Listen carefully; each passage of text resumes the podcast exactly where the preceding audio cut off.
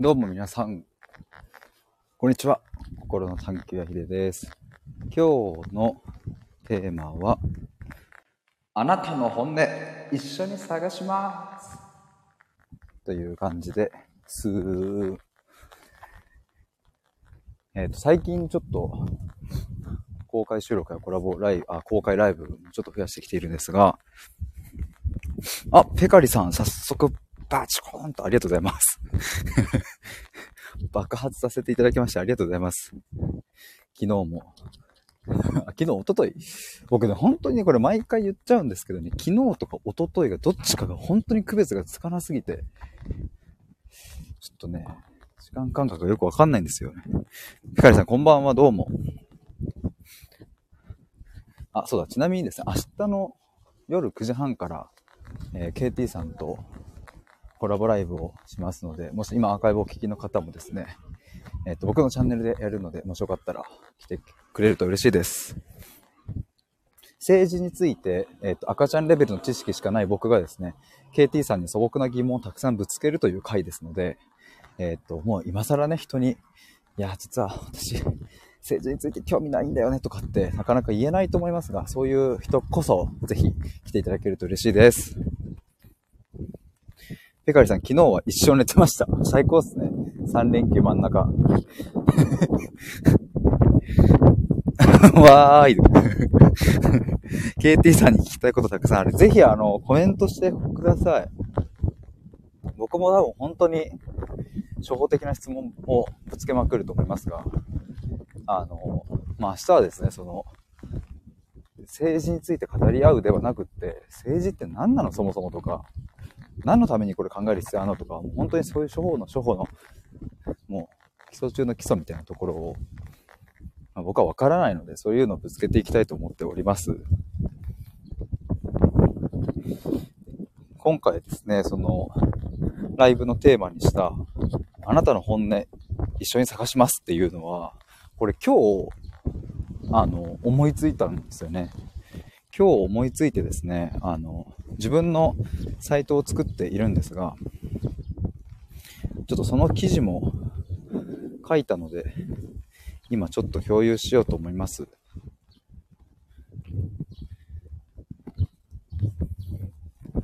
ペカリさん、ブログ見ました？あ、マジですか？あ、本当に？あありがとうございます。めっちゃ嬉しいし。え、だって僕まだ更新してから間もないですよね。え、すごい。え、ありがとうございます。めっちゃ嬉しいわ。拝見いたします。あ、マジですか？ありがとうございます。あ、めちゃくちゃ嬉しいっすわ。そうなんですよ。あの、まあ、サイトのトップページをですね、変え、変えましたっていう、変えた、変えたんですけど、変えましたっていう記事も書きました っていうね。ペカリさん、毎日更新されてたのですね。素晴らしい。ありがとうございます。そうだってそう。2021年の元旦から始めて、えっ、と、ちょうど500日経った時が、えっ、と、今年の5月、この前の5月14日ぐらいだったかな。その日で一旦毎日更新は終了して、で、まあ、約1ヶ月空いたんですけれども、7月えっ、と、今月か。今月から、えっ、と、毎月10本の記事を書くということを決めたので、えっ、と、まあ、ルールはそれだけですね。だからまあ、ルール上7月30日に、えー記事10本書いても OK というふうに自分にしています。が、まあそういう夏休みの宿題的な感じでついつい溜めがちなので、まあ、そういうのを、まあある種ちょっと克服的な感じで僕の中では置いたりしてて、まあ、今月は今のところ3本今日で書きましたので、あと7本ですね。で、まあ、その、今まで、まあ、ここの記事にも書いたんですけれども、そのまあ自分でまあこれから活動していくにあたってですね、なんかまあキャッチコピーというかね、そもそもお前何者やねんみたいな、まあその表現とかをどうしていこうかなみたいなのはすごく悩んでいて、いろんな表現を模索してきたんですよ。あ、ヤンさんこんばんは。どうもどうも昨日に引き続きありがとうございます。今ですね、このタイトルにもある、このあなたの本音一緒に探しますっていうこの言葉についてちょっと話しておりました。今までというか、まあ、一個前の僕の表現、このまあ、リンクにも、えっと、一個前の表現が何だったかっていうのは画像付きでえっ、と、書いているんですけれども、躍動感を宿すっていうことと、心に小さな火を灯すっていう言葉を置いてたんですけれども、まあ、これはもうずっと多分僕の心にあるし、えっ、と、これから先もなくなっていくものではない大切なキーワードなんですが、まあ、ただ、あの、いきなり躍動感を宿すとかって、まあ確かに言われても、うんと、躍動感っていう言葉自体がすごくこう、解釈が分かれるものだったりするし、それをこう、まあ、宿すって言われたらより分かんないよなっていうことだったり、まあ、心に小さな火を灯すっていうのは、うんと、そんなにこう解釈が広くはなさそうだけど、そもそもこの躍動感を宿すっていう言葉のに続いて、心に小さな火を灯すっていうのがあるので、まあ正直その、全体的につかみにくい言葉だなっていうのは、まあ自分でも思っていたんですが、まあただそれでもね、ここまでやっとこさたどり着いたみたいな感じで、えっ、ー、と僕としては、ああ、躍動感を宿すめちゃくちゃいい言葉、あの自分の中にこう湧き上がってきたなとかってなって、すごくテンションも上がってたんですけども、まあでも、えっ、ー、と、これを設定したのいつぐらいかな ?1 ヶ月前とかかな？そんな昔でもない気がするんですが、まあそれをこう設定して、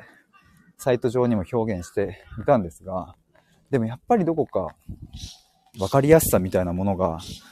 うん、全然ないし、うんと、これじゃあ自分がやりたいこととか社会に届けたいこととかって、えっ、ー、と、なんか届きにくくなっちゃうなっていう風のすごくやっぱり自分の心の中にあって、まあ、なので、なんとなくぼんやり頭の中に、なんて表現したらいいんだろうっていう、まあそこをこう片隅に置きながらですね、なんか日々過ごしていたんですけども、そしたら、なんと、今日、何時、どのタイミングだったっけな、ふわっと、えっと、この言葉いいじゃんっていうのが僕の中でこう出てきて、まあそれをすぐそのまんま、えっと、画像を作って、サイトにバンって貼っつけて、えー、で、記事を、これを書いたみたいな、そんな感じの流れですね。だからまあなんか僕としてはすごくこう、わかりやすい、かつ、うん、自分のやりたいことがここのあなたの本音一緒に探しますっていう言葉に込められたかなというふうに思います。なんかすごくこの分かりやすさと分かりにくさみたいなところも僕の中ではね、いろいろちょっとこう葛藤するところがあって、なんか分かりやすい表現に寄せれば寄せるほど、なんかこう誰でも言えてしまう言葉になってしまうんじゃないかとか、うん、まあストレートに言えば、なんかこう、なんつうんだろうな。なんかあんまりよろしくない方の、なんかこうビジネスとかをしている人たち、例えばお金、これをすればお金を稼げますとか、まあもちろんね、その全部がダメってわけじゃないですけど、ちょっとそれどうなのみたいな表現そのとかもあったりするじゃないですか。もうこれだけ情報が溢れてると。だから分かりやすさに寄せれば寄せるほど、どこかそういううん、ちょっとなんか安っぽさとか、それ他の人も言っているよね、みたいな風に思われてしまうな、みたいなことをちょっと懸念してたんですよ。イアンさん、ご飯の用意で少し抜けました。ああ、ありがとうございます。確かにもうご飯時っすね。ありがとうございます。ペカリさん、うんうんと。すいません。アカウントにで失礼しました。本当だ、ペカリがアルファベットになってる。ペカリ。むちゃくちゃおもろいですね、これ。ひらがなペカリとアルファベットペカリ。なかなかカオスですね。ペカリだらけになってます今。やばい、あれが映った。マジペカリだらけだ。今入ってきた人は謎っすよね。あ、でもそうか、途中で名前変えればこれもできるのか。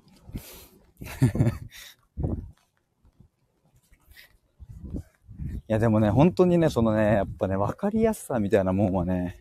あれなんですよね、なんかこう、すごくこう自分の中でも葛藤があって、だからなんだろうな、いわゆる例えば、まる、これをすれば自信がつけられますとか、これをやれば自己肯定感が上がりますみたいな表現って、なんか、わかりやすいし、本当に自己肯定感が低いなとか感じてたり、自信つけたいなって思ってる人からしたら、まあ、ストレートに刺さるんですよね、そういう言葉が。だからこう自信をつける方法とかっていうのがまとめられてあると、そういうものが見られるし、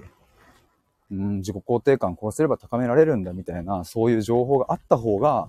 自己肯定感が低いなって感じている人にとっては安心感があったりして、うん、まあだから、その、そういう表現が今この現代だとネット上や、まあ、SNS 上では結構、うん、強いなというか、そういう表現に寄せないとなかなか、うん、届けられないなみたいなこともあったりしたんですが、まあ、ただね、僕は、僕の考えとしては、これをやれば自信がつくとか、これをやれば自己肯定感が上がるとかっていう、うん、そういう話では全くないっていうふうに思ってますし、まあ、もちろんその、自信をつけるとかっていう、そういう文脈で言えば、これをやった方がいいみたいなものはあったとしても、それはその、あなたのためのものではないっていう感覚なんですよね。やっぱりなんか人類の平均を取った時にえっと、データ的に言えば、えっ、ー、と、日光を浴びた方がいいし、朝ごはんを食った方がいいしとか、えっ、と、私はできるっていう風に、つぶやいていた方がいいし、鏡の前で笑顔でいた方がいいみたいな、人類の平均を取ればそうなのかもしれないけど、ただそれは一個人のあなたのためのものかというと全く違くて、別に朝ごはん食べなくたって日光浴びなくたって、えー、元気な人はいるわけだし、だからそういう風に考えていくと、うん、まあ僕はそこに対してのもどかしさとか、なんかこうやるせなさみたいなのがあるんですよね。だから、自信が持てなくていろんな情報とかにこう、惑わされてとかいう風になっていくと、本来その人が持っているはずの本当のこう、なんか腹の底から湧いてくるエネルギーみたいなものがうまく出てこなかったりするので、僕はそういうのを一緒に、うん、生み出したいな、作り出したいなとかって思うし、まあ、ここに書いてあるように、本音を一緒に探していきたいなというふうに思っていて、その本音を一緒に探していく作業というか、作業というか対話そのもの、その過程そのものが、その人にとって、うん、生きる力を、